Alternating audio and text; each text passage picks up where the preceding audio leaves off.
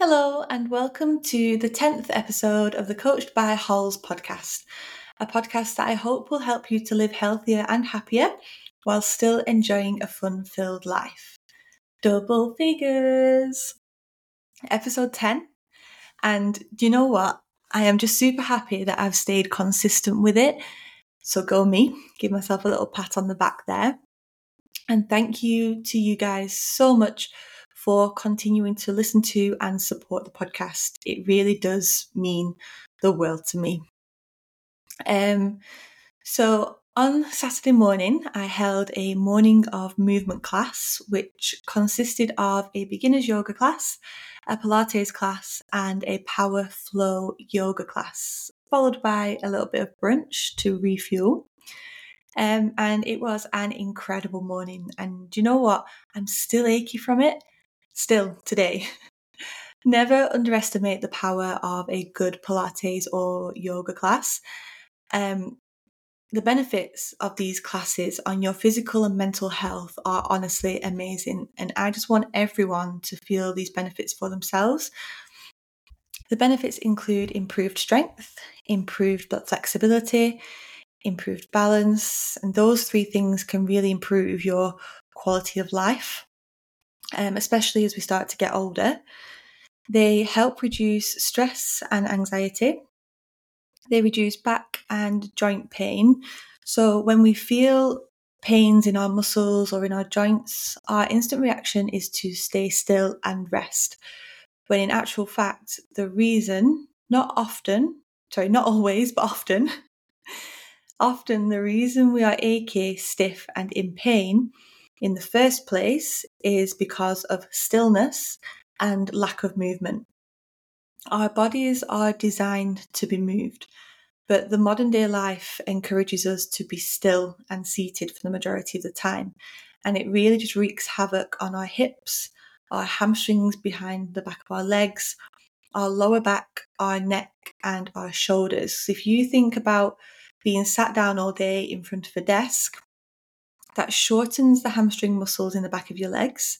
It really creates a lot of tightness within the hips. And if you're tight within the hips, that then pulls on the lower back. Uh, so it's where a lot of lower back pain comes from.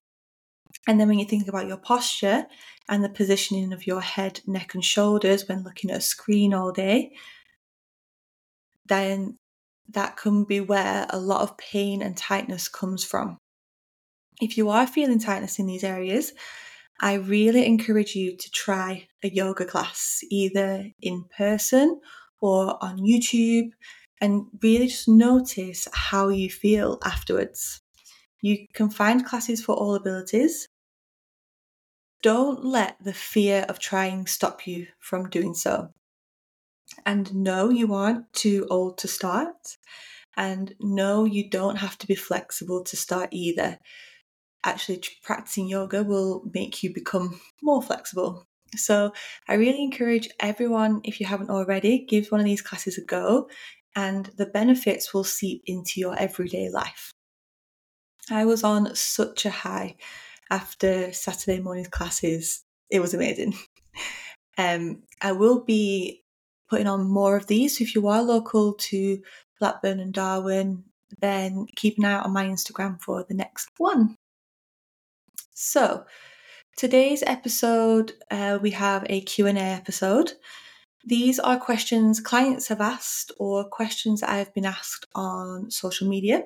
So, I will answer them in as much detail as I can and hopefully bring, bring clarity and knowledge to you guys. So, question number one Thoughts on the Sleepy Girl cocktail?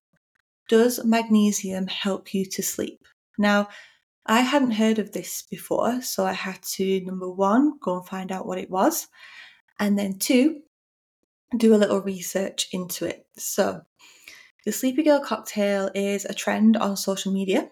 It's a mixture of tart cherry juice, magnesium powder, and soda or sparkling water. Um, and it apparently helps you to sleep. So, according to online accounts, it's a girl named Gracie Norton who came up with this mocktail. So I had a little research into her, and she doesn't seem to have any qualifications in nutrition or any science based qualifications. If I'm wrong, someone please let me know. But from what I could see, I couldn't see any evidence for this. She just seems to be a health and wellness influencer on socials, which is fine. But we need to be really careful with what we believe on social media. There's a lot of people making up a lot of things, claiming lots of things to build a following, to get likes, to sell a product, and to make money. But of course, she could be right. So I had to do a little research into it. So I researched into magnesium because out of the three um, ingredients in this mocktail, I guess that magnesium would be the one uh, that they were using to support sleep. But to me, magnesium supports energy levels. So that sort of contradict, contradicted it a little bit. If you are low on magnesium, then one of the symptoms is low energy and fatigue. So, after a little research, I found out that there are many roles of magnesium in the body, such as energy production, nerve function, and it also plays a role in nerve impulse conduction, muscle contraction, and a normal heart rhythm. But the reason I believe that, well, the reason it's believed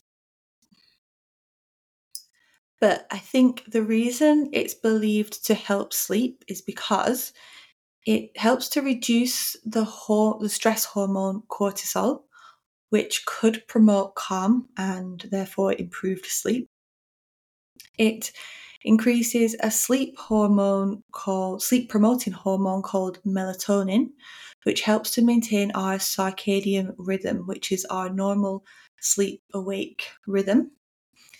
Um, and it also helps to regulate neurotransmitters in the central nervous system. So that all sounds like it could be really beneficial. So I had a look into some research studies and there was a systematic review, which is a review of all the studies out there at the minute on magnesium and the benefits on sleep. I will attach the study in the show notes if you want to have a little look yourself. The systematic review concluded that there was an association between magnesium and sleep, and this was all found in observational studies. But in randomized clinical trials, it showed an uncertain association between magnesium supplements and sleep.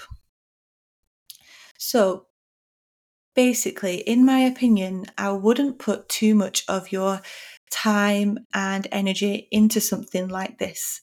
It can be easy to be swept up in social media trends. Um, but for this one, magnesium is found in a lot of your everyday foods, such as meats, yogurts, nuts, seeds, potatoes, fruit and veg. Um, and magnesium supplements can be quite expensive. So, like always, just eat a wide wide range of different whole foods and not only will this support your magnesium intake and maybe therefore supporting your sleep, but the intake it'll also support the intake of all your other vitamins and minerals that you need for overall health. So you can support your sleep through your diet, but then you can also support your sleep through your sleep hygiene. and no, this doesn't mean um, making sure you're showered, you brush your teeth, and have fresh bedding. That's what I thought it was when I first heard it, anyway. Um, but it's basically sort of like your evening routine and your sleeping conditions.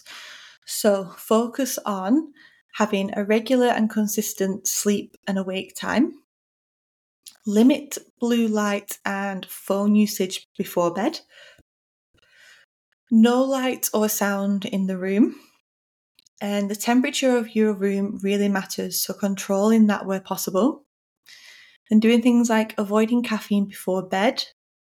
Be aware that alcohol negatively impacts your sleep quality.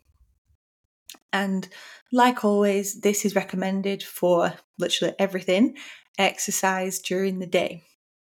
And then finally, a tip I use with clients is journaling.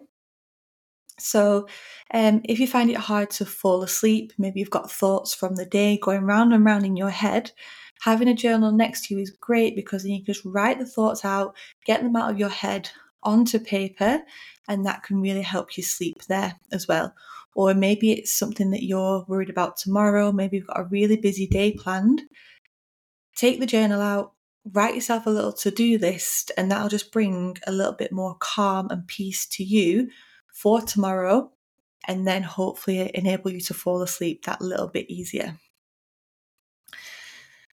So, question number two Is it better to train in the morning or in the evening?